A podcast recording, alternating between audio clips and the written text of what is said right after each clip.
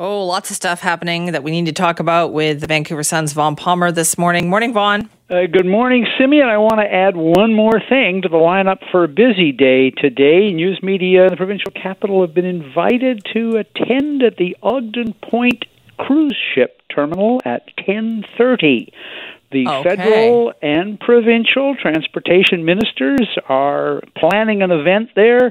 Widespread speculation that they will be announcing that the cruise ships are welcome back in 2022. They are hoping to head off this move in the United States to cut us out of the picture for the Alaska cruise uh, uh, ship industry on a permanent basis. As you know, they they're bypassing BC ports this year under a, uh temporary piece of legislation that the American Senate put through, American Congress. But the great fear is that there's a bill there that would make uh, bypass us permanently, and I'm hoping that by announcing today, a couple of things will happen. One, the uh, Americans will drop that idea, and second of all, that the cruise ship industry can start booking cruises in 2022. Uh, this season is lost, and that's too bad. It's bad news for Victoria.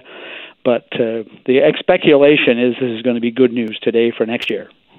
Right. And obviously they've heard, right? Because we've talked about this a lot here on the show, too. And many people have. I guess Ian Robertson's going to be a pretty happy person. Yeah, Ian uh, says uh, he told the Victoria Times Colonist that he was invited to be there today, uh, and he intends to be there today, but he hasn't been told exactly what to expect. Although I think there was more than a little nudge, nudge, wink, wink in uh, his conversation with the uh, Victoria paper today. Uh, doesn't want to steal too much thunder from the minister. Look. Uh, the New Democrats, uh, Premier John Horgan, uh, really, really dropped the ball on this one and, and missed the significance of what was going on in the United States. But I think uh, the capital region will, in the long run, forgive the government if we get the ships back next year. I, as I said, I think this season is lost. Right. Okay. So that's coming up at 10:30 this morning.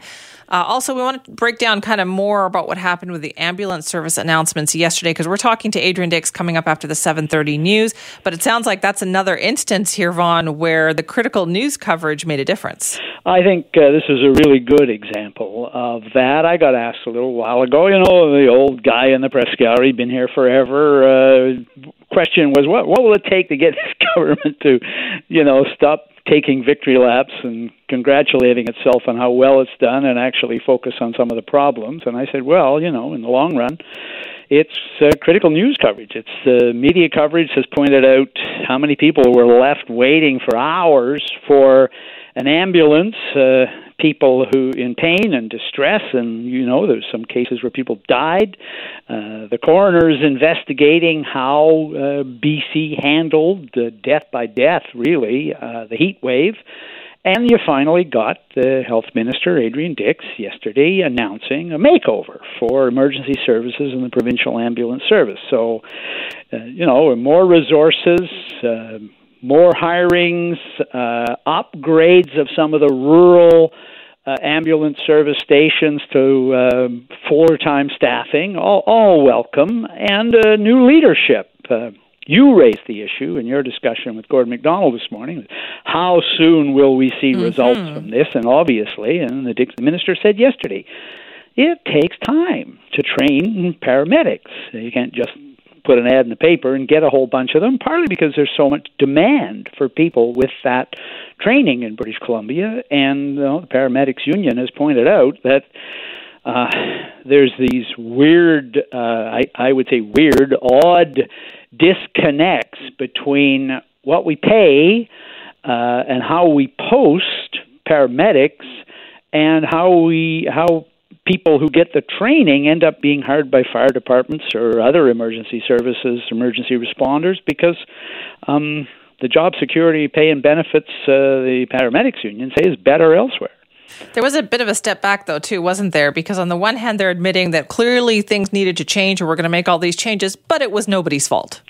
Yeah, the uh, uh, Jordan Armstrong of Global TV has uh, obtained uh, and posted online a memo. This is from the head from the heads of emergency services to emergency services staff about the changes, and there's a couple of things in there that really shed a lot of light on the government's thinking on this thing. And the, the one that really jumped out at me is this sentence.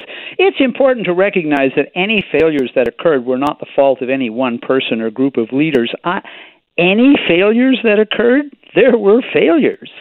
They may choose not to blame any one individual for it, but the phrase "any failures that occurred," I, I mean, it would be funny were it not for the the number of people who yeah. were who suffered a lot, families who suffered a lot because of the problems of the ambulance service. Um, Another one uh, that jumps out in that, there were many factors and shortages that led to what happened. Uh, there's a promise in that letter uh, from the leadership to the membership, or to the staff, that the coroner's review will help us learn where BC Emergencies Health Services and the entire healthcare system could do better going forward.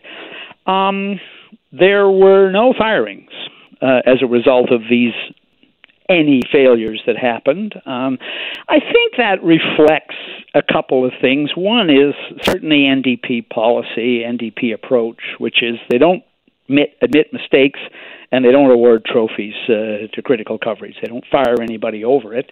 Uh, but in this case, you're seeing the leadership of emergency health services, and again, I refer people to that uh, memo obtained by Global, uh, which is um, they say that uh, the uh, chief operating officer, Darlene McKinnon, she's the one who was the subject of this petition calling mm-hmm. for her to be fired. Uh, they say that the uh, leadership, including Health Minister Adrian Dix, she has the full support, as does the entire BC Emergency Health Services leadership. Well, if they all have the full support of Adrian Dix, why the hell did he have to do that big shakeup yesterday? I mean, it doesn't add up. They may choose not to admit that there were problems there, and they may choose not to fire anybody over it because they don't want to blame any one person. I get that. But the idea that the leadership has full confidence of the health minister. As I say, I mean, you can ask them this morning, but uh, I don't see how that adds up. If there's no problem here, and if there is no admission that there were significant failures, uh, then why the big deal yesterday? Why the shakeup? Well, yeah, exactly. then why are we all there talking about these changes? But for now, it sounds like you know even ambulance paramedics, the head of the union there, they're supporting this. They're saying, "Listen, look, we need to do this," and they said, "If we do this." They like that. Sure, they got the government's attention finally. Um, you know, the, the the media coverage didn't just happen out of thin air.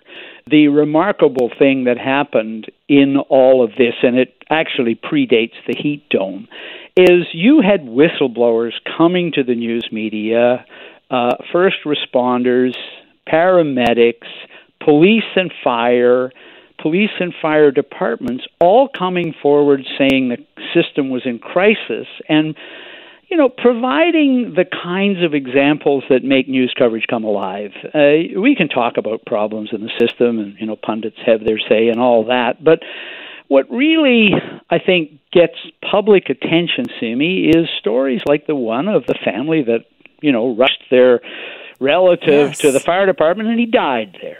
Or the first-hand accounts from police and fire who responded before the ambulance service and and finally i think in one case we had a story where exasperated they drove the person to the hospital because the ambulance never showed up. So that's where all of this comes from is i said is those vivid powerful personal stories. And I think the other thing is, you know, frontline responders are very committed to their work. It takes something for them to come forward, even in confidence, and tell these kinds of stories. So this is this was a real story, and it was one that I think the government finally, belatedly, connected to and admitted it had a problem and mm-hmm. dealt with it. We can argue about whether or not it's adequate or how long it will take to see results.